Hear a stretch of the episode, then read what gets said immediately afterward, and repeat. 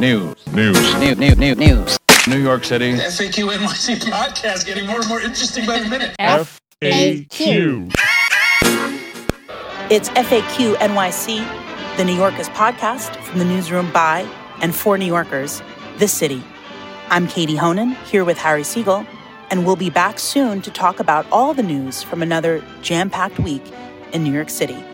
But right now, we're joined by Julie Golia, a curator and archivist at the New York Public Library, and Leonard Abrams, who 44 years ago launched a monthly paper that became one of the best chroniclers of a changing downtown New York City, the East Village Eye. The paper wrote about commercial rent stabilization, graffiti legend Lee Quinones, Nina Hagen, Mayor Ed Koch, Jim Jarmusch, the Khmer Rouge, ran Slum Village articles by punk legend Richard Hell, and were reportedly the first to print the term hip hop. The Eye closed in 1987, but its 72 issues are one of the best looks at a significant cultural and artistic period in New York City history. The archives were just acquired by the New York Public Library. The paper's tagline was, It's all true, and it still is. Welcome, Julie and Leonard, and let's jump right in. Leonard, I, I want to start first with you uh, and a little background of when you first arrived in the East Village and what made you want to launch a newspaper there in 1979. Well, um, I first moved to the East Village in 1976. I was a bicycle messenger, hung out with a lot of bicycle messengers, and kind of like the tail end of the hippie scene. And there was a band starting to play at CBGB's. I saw television. I thought, oh, that's a good band. I saw Dirt. So I said to myself, hey, that's punk rock. I hadn't heard the term, but it's what it was. But then I moved out west for a, a little while and uh, I was in Denver, I was in Boston. I hadn't really lived outside of the city. So then I came back. It was uh, 78. Moved. Uh, I was in Brooklyn. I moved to the Lower East Side uh, right on New Year's Day, 1979.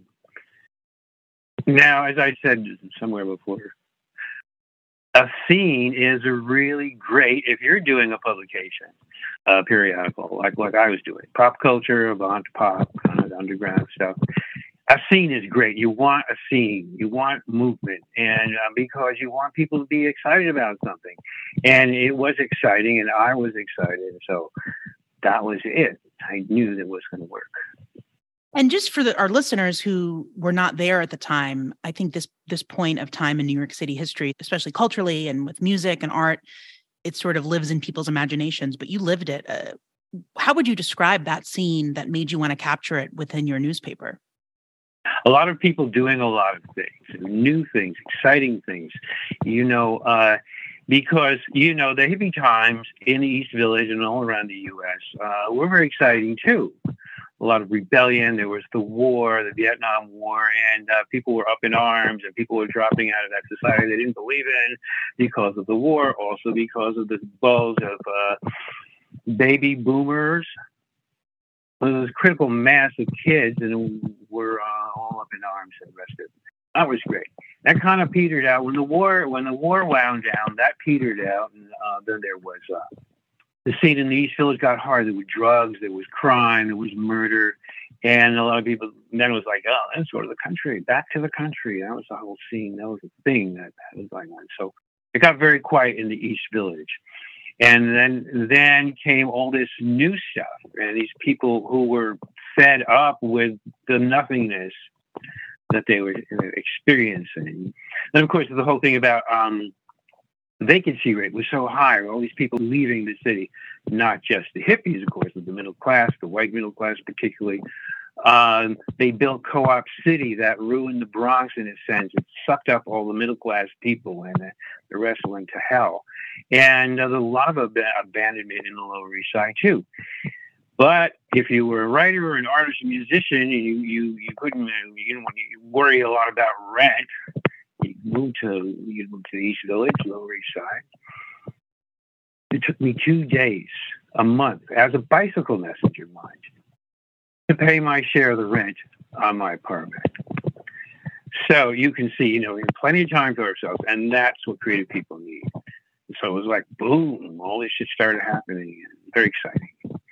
So, Leonard, one more thing before we bring uh, Julian here. You did this for eight years.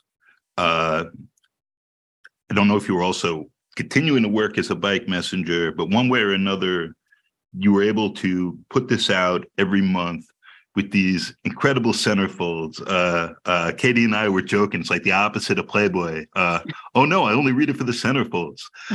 Um, for for eight years, um, and and I'm just interested if looking back decades later, as you've helped, uh, I believe, to to to get this preserved uh, online, as the New York Public Library is now in possession of the full archives. If this felt like an historical record at the time, and as you were doing this work, if this was just keeping up with the flow of uh, events and the scene as it was developing around you, what your perspective was then, and uh, what what it is now, and this moment of almost formalized nostalgia, where where you know there's there's uh, media requests, and and you're looking back at an earlier period of your life.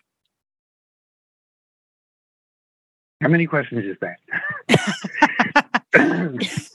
it's a run-on uh, sentence from Harry. Okay. Uh, I started to wonder: is it is it possible to describe as like, um, well, what was it like during the Depression or during the war?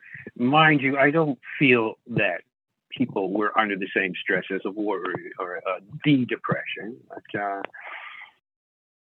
it was just different then you had a lot of people in uh, the uh, middle class of America uh, in the greatest sense. A lot of people who were contemplating uh, what's my life, what's my existence about, and uh, okay, now I don't know people they say that you know people are reevaluating because of the uh, the, the, recent plague, the recent COVID uh, situation. But anyway, this careerism, this enforced careerism that we've been experiencing in, in New York City and in so many other places, where you have to look at survival issues all the time. It wasn't really like that. We had, matter of fact, it was kind of a release from that. Now, I didn't go to Vietnam. I conceivably could have. I had a very high draft number, and uh, I wasn't going to go. I knew I wasn't going to go anyway. Uh, I did not uh, was not that attached to the American Empire concept anyway. But at this time, people were released. They actually got released from the the, the uh, trauma of the war and had maybe having to go and fight. Uh, and it was just easy to survive plain and simple. Then you go down the Lower East Side, and it's very easy to survive, except you might get killed, but probably not. So uh, that was good enough for a lot of people who really wanted, they needed that time themselves. They wanted to uh, do something meaningful with their lives, and uh, they were able to. And and now, like like uh, in this very expensive, very different New York, Oh God, do they say now that New York City is the most expensive city on earth? It's insane. It's it's dehumanizing. It's it's a plague. It is a plague in and of itself. I mean, people still get to do things. They live in very small places. They live in basements. They live in holes in the wall. They share a lot, and they they still go out. They go to clubs. They they they do all kinds of creative things. I, I, I think that there's probably a um, an overlay of tension because of survival issues, and then there are the issues of how am I going to have the American life that uh, my parents or grandparents at this point had.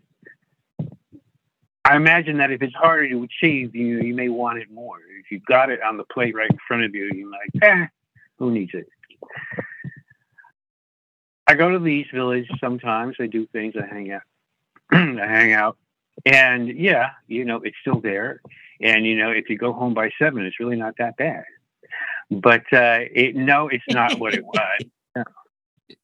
Leonard and Julia, you know, I wanted to ask because um, it took you a long time, or a few years, to get these archives placed somewhere, and, and they did land at the New York Public Library. So um, I'll ask Julie first, Julie Golia, the uh, curator at the library, how you see this collection coexisting what with what the New York Public Library has. You know, I know a few years ago you acquired Lou Reed's collection. Maybe they sort of can live together and and talk to each other after hours or something. And then Leonard, if you want to chime in about um, where did you think these would end up? I don't know when you're going down this road of, of where you think these can end up. But Julie, if you want to talk a little bit about how the East Village Eye fits in with what's already at the library.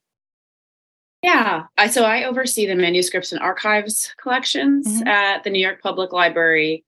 And I mean, it's a vast collection. We have almost 30,000 linear feet of materials, about 6,000 collections. You know, we cover hundreds of years. But actually, the heart of that archive is New York City and the beating heart of New York City, the diversity of New York City, diversity of people, ideas, communities. And then I think something that is so central to the entire history of New York City is the way it disappears, the way it gets rewritten over and over again. And so when I got to meet with Leonard and Arthur Fournier and look at this collection, it was so clear to me that this captured a moment in New York City in its enormity, in in the, the the breadth of its culture, and in a way that actually very little that we had did. Um, and it captured arts um, and it captured photography and it captured music and it captured nightlife but it also captured um, the rise of AIDS, you know, the transformation of the streetscape. There's so much that is like you could geolocate in this collection, you know, like Leonard and the Eye team would make like maps of the East Village with lots of different locations on it. You could just like, I could see so many scholars drawing on that to build and recreate and like study this vanished New York, right? And and then on top of it you know i myself am a i'm a journalism historian and this was an enormously influential newspaper. It was deeply rooted in the city, but it was also, it had this global reach. There's this really sort of lovely process by which people would take their copies of the Eye around the world and they would photograph themselves reading it at like the Acropolis. And then they would send Leonard a picture and he would publish it in the paper. And it just gives this sense of like this almost like seeding the world with these revolutionary ideas for this, this sort of decade. And, and so I think we're perfect home for it. Um, and there's so much there. There's papers, the administrative papers, there's the issues itself. The library is now the only public institution to possess all 72 print issues of this newspaper in the world. We're incredibly proud of that. Um, there's photography, there's art. And uh, one of my absolute favorite things that is part of this collection is Leonard's date books and phone books, where we see who he's meeting with and where he's going every day and the people that he's connecting with. And it gives you this unparalleled glimpse into the life of a journalist for a decade. So, and we are incredibly excited to think about all the collections that tie into this. We acquired the Lou Reed papers a number of years back. We have an incredible exhibition about this up at our Library for the Performing Arts right now. I'm so excited to draw on the parallels between this and the Fab Five Freddy collection that came recently to the Schomburg Center. There's a, network of people and relationships that we get to now piece together because of this collection. Julie, on this podcast, uh, generally very tough on institutions. Uh, the, the, the library system is often an exception to that. Uh, you know, I think it's one of New York's uh, great public treasures in all these different ways. Just the branches that people use in their own lives, and you know, their kids go to after school, the archives, the collections, all that. But for people who who you're just touching on it, this doesn't necessarily click, right? Like you have this awesome collection that people can go and just uh, go to the Google and like find for themselves. And then these other materials that are related to it. We've had a pandemic. Uh, it's been a very weird couple of years. Can you just talk about the the what it means for a library to have all these parts to have the full physical collection. You're you're a newspaper historian. I've been trying to keep my own columns from the Daily News. You know, it's it's hard to do. I'm actually curious if Leonard had a full his own full archive at the end of this or, or tried to assemble that. Uh, but can you just speak a bit about what the value of a library having a collection like this, as opposed to it just sort of being out there on the internet or somewhere in the world, if you can figure out where to look, is? The New York Public Library is a lot of different libraries. Actually, it wears a lot of different hats. And I think the part that most people interact with in their everyday is their local branch library, where they may take out a novel or they might come for like a language class or bring their kids to sort of nurture a growing love of reading. We have incredible programs and opportunities through them. I work at the 42nd Street building the, with the lions in front of it, which is a kind of different um, structure, but a, a just as important one. We're a research center. We are committed to collecting materials and protecting them as we say, in perpetuity, and a fancy way of saying forever. And I think this is something that Leonard and I talked a lot about during this process. We are an institution that is both deeply public and deeply committed to cutting edge preservation of important historical materials. A lot of other special collections libraries, and I oversee special collections at the library, you ha- it's kind of hard to get in you have to register you have to go a far distance. Sometimes people have to bring letters um, for access to them. That is not the case for us. You know you can walk in off the street come up to the third floor walk into the brooke russell astor reading room and we will help you access what you need with just your library card and a short you know introductory visit with our librarians and this is the thing i'm, I'm most proud of um, of, li- of the new york public library special collections is that we can tell Leonard that we are committed to preserving these materials forever, but we can also tell him that we're committed to serving these materials forever to anybody who wants to come in and look at them.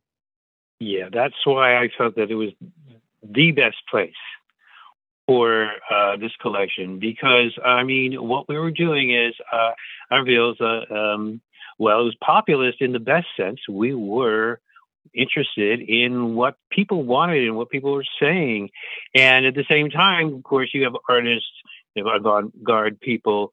Uh, who are pushing the uh, the limits, but uh, within the context of the art they're doing. So it is a real hybrid of that. And so uh, to know it's going to a place that is about the people, I mean, you can't you can't beat it. And I also wanted to say that um, at the time, people were very aware that there were special things going on. I mean, uh, was a joke. How many punks does it take to screw in a light bulb, right? And it's like, oh, uh, you know, one to screw in the light bulb and, uh, you know, nine to be on the guest list. But uh, also, I was going to say uh, it's like nine to take a picture. People were very aware what was going on, and there was a lot of documentation and uh, a lot of excitement, and people were conscious that there were important things going on. And we wanted people to know about it, and we wanted them to be preserved. And Leonard, that gets me to my next question here. You know, there was reading the and you and you have digitized these copies on, on, on a website. I was going through so many of them this week. Uh-huh. And and when you look at these issues in, in their totality, you know, you covered everything from, you know, the Times Square art show and Jenny Holzer and but then also the AIDS crisis and a sit down interview with Governor um, with Governor, sorry, he wishes, uh, with Mayor Ed Koch and his HPD commissioner at the time and the AIDS crisis, and you had a health column and an advice column. So, how did you sort of imagine this newspaper to cover all that? I mean, com- commercial rent stabilization, by the way, Ruth Messinger is still trying for that. Um, but how did you sort of envision it where you're capturing the fun stuff, the arts, the music, the culture, but then also rent and housing? Well, I'll tell you, I had been thinking about this for a long time, you know, before I did it, you know. Uh, I just always, I mean, even in high school, I started underground paper. And the idea to me is is, is creating a, community in print. I want to, to create a world. Uh, you, when you're in the paper, you're in this liberated space. You are you have all these aspects of culture. You're living in it and conversing, and uh, that's how I saw it. I see the world and I'm not crazy about it. I mean, the world that we were coming from was this um, quotidian nightmare that uh, was scary in its lack of uh, meaningful content. And so we create this paper not just me, of course, absolutely not. There were the work of 50 people in a typical issue. 50. It's a lot of people to get in there. And I really love that. And I wanted to I wanted to have a many points of entry. So you've got the comics. I loved underground comics in in the 70s, particularly in the early 70s. It's like just reading all of them and uh, living my hippie life and reading Robert Crumb and Jay Lynch and uh, all these great uh, underground comics people. But what was great about them is that they could write anything. They could write, they could draw anything they wanted. And the shit that Robert Crumb did was it's insane. Uh, so anyway, okay, so we got the comics. So there's nothing easier to get involved in than the comics. You know, it's always the question: Why doesn't the New York Times have comics? Uh, uh, anyway, uh, maybe they should. Instead, they've got cooking. Okay, but uh, so you've got the comics, and then every story we came up with a with a standard formula. Now, the headline's got to have a pull quote, it's got to have captions, got to have an intro. So you get you get into the story. In the beginning, we just we just stuck the story there. It was good enough. We had a lot of shit to do, but then we developed it. So we I wanted astrology for sure. I wanted astrology. I wanted uh, personal advice, but we're not going to do it like everybody else did it. We did it our way. We had satirical obituaries. The obituaries was my maybe my favorite part of the paper. This guy T.X. Irving, he was just brilliant. He's smartest guy ever. Uh, I don't know if anybody else did satirical obituaries before the East Village Eye, but that's a small claim that we may be able to make. Uh, we wanted to be fun, but then you get the shit that is more serious. You get David Wojnarowicz talking about the terror of his early life, the abuse, the almost getting killed being a hustler, uh, you've got people with a lot of radical experiences. And uh, we just kind of wove it together. Uh, so you know, you had the uh, you have the the comedy, the terror. You know, we you had the the columns. There was uh, you know some abstract thought, and I to put it all in. I think Leonard hit it on the head at the notion of the newspaper as a community. And I think this is incredibly relevant. I think this is actually a really understudied thing. The idea of almost like what we consider to be like internet chat rooms or conversations the before the internet these took place in different forms of new media right? In newspapers like this i write about for example advice columns. That's another place amazing advice column in the east village eye another place where people are beginning dialogue. And so i think this is actually another thing i'm incredibly excited for researchers to come in and explore in the eye is the idea of the newspaper as a like a virtual community center where ideas can be exchanged. And i think this tension of like the fun and the gravity and the way that the newspaper balanced these things out i think really defines that so both of you let me do first look if you saw the world and weren't crazy about it then I am interested what you think of the world now uh, and how quotidian it is. Then, Julian, maybe you want to take up, or really either of you, right? Does that mean it's begging for or totally resistant to something like an East Village Eye now? Or would that have to take some sort of, of different form given the way people now convene online as opposed to in print? So that's another that's another whole bunch of questions in one question, but at least it's shorter. What do we think of the world now? And uh, wh- where's the space for forms like this now? Or is there? Well, I mean, I try to tell you what I think of the world now. You know, uh, I'd rather, of course, I, I'm very concerned about so many people, about our, our destruction of our natural world, uh, of our physical world, and uh, can we preserve it? Because you know, that is the field on which we all play. Uh, that takes precedence. Uh, it's very uh, worrisome. Being older, I don't get as crazed about things as I used to because that state of adolescence is just being uh, being wigged out about so many things. I I've got enough of it, but I don't have as much of it. So, um, I mean, look, populations are crashing, uh, growth rates are crashing. Uh, they say China's shrinking. Maybe there's hope. Maybe maybe we'll we'll be better. Uh, you know, if we could survive this huge um, bulge of population growth. You know, maybe the world will survive. The world as we know it, of course, it'll survive. It just may not be that nice. But uh, I don't know what the disembodied, uh, you know, uh, discourse uh, means. People still go out, right? They go to bars, they meet, they talk. I like print. I don't feel the same about the other stuff. I just, I wish I did. I just don't. It's just not the same. I like print. Of course, now, do I go buy all the papers? No, I read them online because there they are. But uh, I think uh, there's there's a place for the kind of thing that that, that I did that I and my cohorts did, uh, and uh,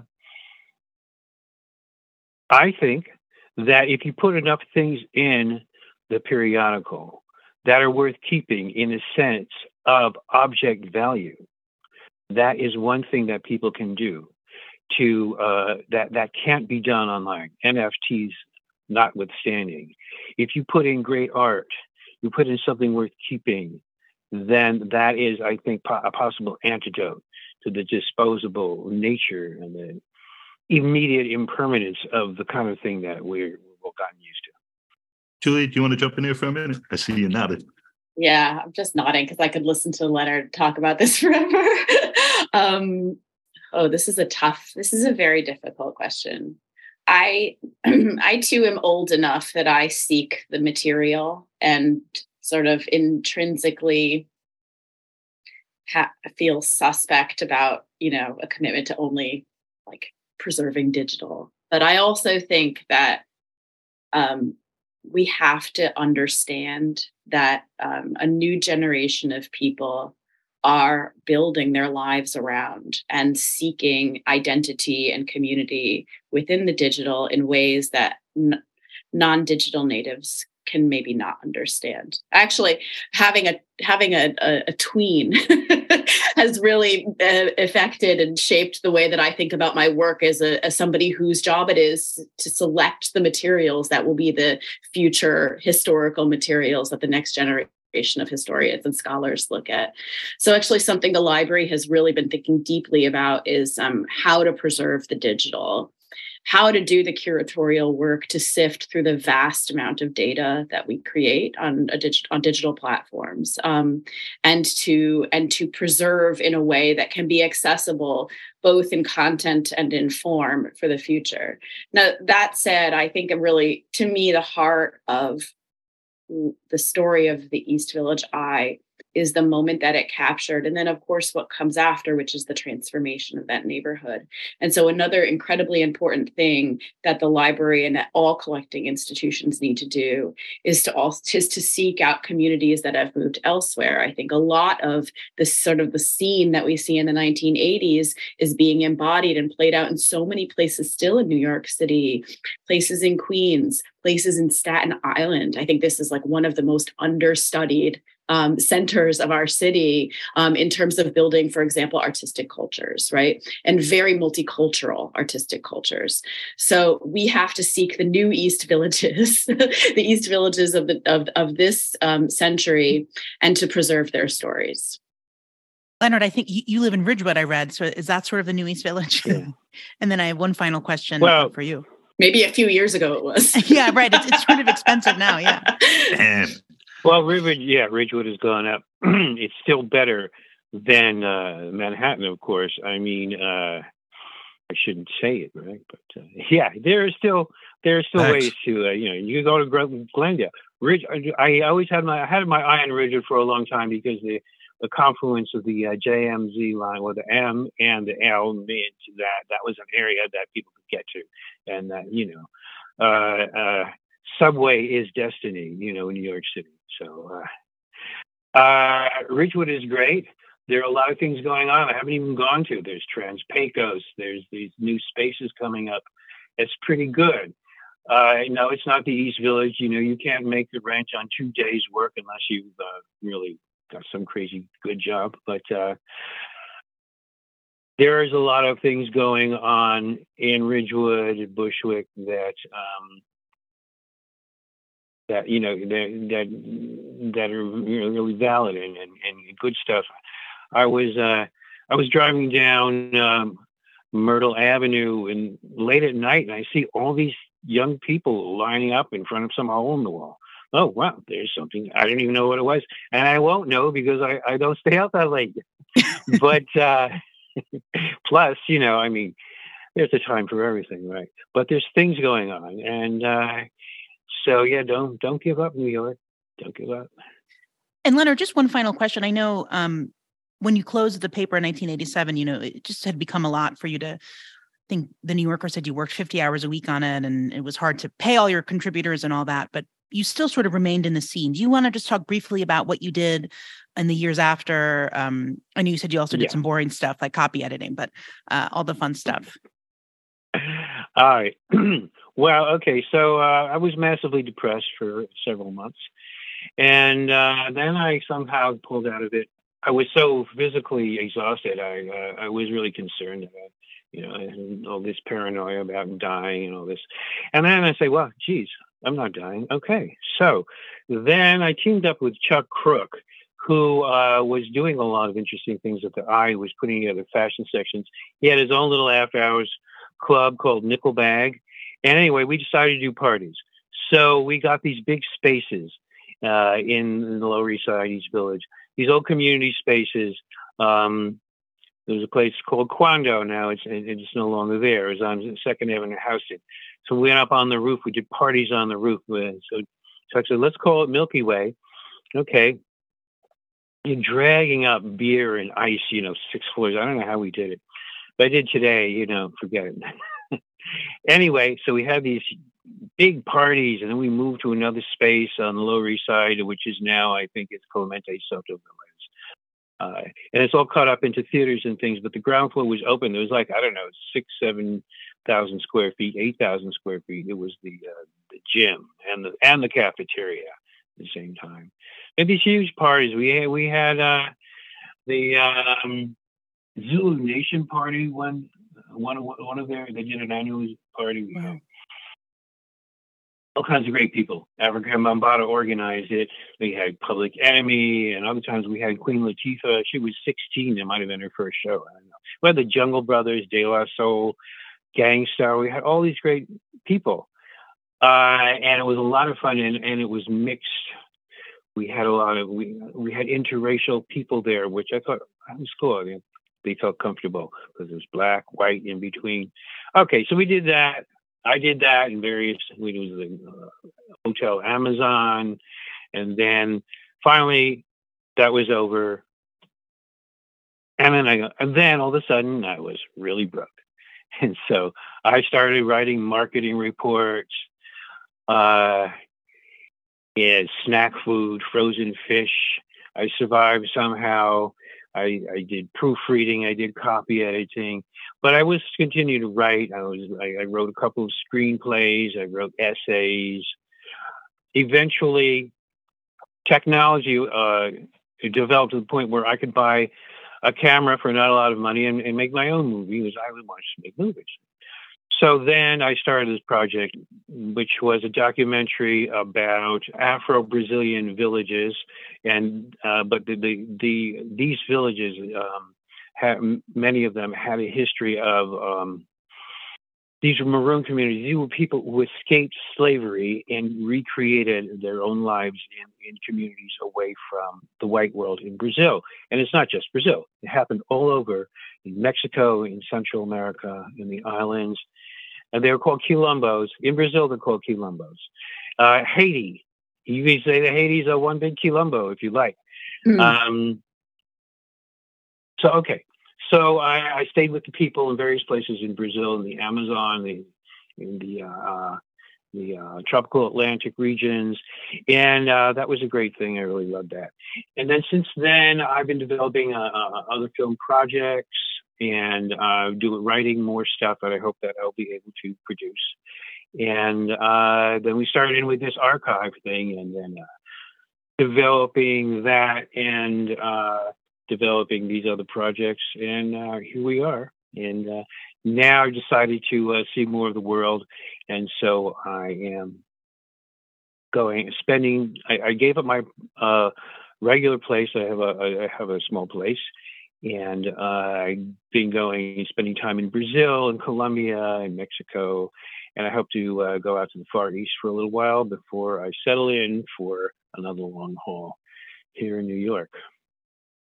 Leonard, do you have like a favorite issue? Was there a point where you said like July 84, that was that was the greatest issue we put out or something? You know, I really love them all. like uh, your children, right? You pick I, I love all my children. I would say I really love the summer 1980 issue uh, because things were getting really tough at that time. And then we, we came out with this great issue and like, I kind of rejuvenated the thing. You know, we did the Times Square show. We had a lot of great columnists. David McDermott write about, wrote about gay shame. He wrote about yes. issues in the gay community that were really, uh, mm-hmm.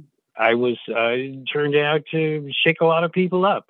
And then um, it was the sex and video issue. We had great stories about Paul Tschinkel, about uh, um, um, what's her name? Uh, Emily Armstrong, Pat Armstrong, and Emily Ivers, and a lot of other great people. Uh, we had a Richard Hell column. We had Bart Tang, Bart Tang is uh, part of his novel Big Ideas Go Haywire. A lot of great stuff. So I, I, I do really like this. I, I, I, such a treat for me was getting to go through each issue with Leonard and have him narrate them, essentially annotate them for me. I mean, it was, I remember looking at the gay shame issue with Leonard. And also like hearing him talk not just about the stories but about this is when we changed the masthead. We really realized that the design had to go more like this. I wish there was a way to recreate what I got to do with Leonard that afternoon where I got to go through every every issue. That that, that could actually be something with a uh, like on YouTube with the podcast just so you can show some of that like a very recreatable thing. Just imagine. I know. I trust me. I'm thinking about it. I'm thinking it's like an exhibition with a screen, yeah. and ah. people get to ah. swipe through, and you get to have Leonard in the corner being like, "I remember when we did this." Watch out, Leonard. You better come back from Brazil because I got a lot of work for you. oh, I, I can talk till I'm blue in the face about it. I mean, it was really like the compression of so much into those years people say, "Well, you're still talking about that stuff," but it is a lot to unpack. Um, it, there's a lot there. That's right. There is a lot there. I know that it's a long process to get this material ready and and protect it, but when can anyone with a NYPL card go through that process to actually see these in print? So the collection will be processed, it will be rehoused, and it, a finding aid will be created for it, which um, will essentially sort of an intellectual map that will allow people to explore and understand what is in the materials. We anticipate that should be done by the end of 2023. And so um, will be open by the end of the year. Wow. So thank you both for coming on. And I will encourage our listeners, you know, there's an we'll we'll link up. You could see it online as well if you want to look at it. But I, I know there's nothing although I work for a digital publication, nothing beats print and holding it in your hand or, or, or in whatever protective way the library will have it. But uh, thank you so much uh, for this thank amazing you. archive and sharing the story. So thank you. Thank you. FAQ. This has been FAQ NYC. We're a part of the city a nonprofit, nonpartisan newsroom dedicated to hard hitting reporting that serves the people of New York. Our work is freely available to everyone at thecity.nyc and is supported by listeners and readers like you. Go to thecity.nyc/give if you'd like to pitch in. We are headquartered at NYU's McSilver Institute for Poverty, Policy, and Research and are a proud member of the Brick House Cooperative of independent journalists, critics, and artists. Find it all at popula.com. Our hosts this episode were Katie Honan and Harry Siegel, who's also our executive producer, and I'm our engineer, Adam Chimera. Thank you to our guests, Julie Golia, curator and archivist at the New York Public Library, and Leonard Abrams, founder of the East Village Eye. And thank you, listener, for joining us and making it this far. Be kind, be cool, and we'll be back soon with more.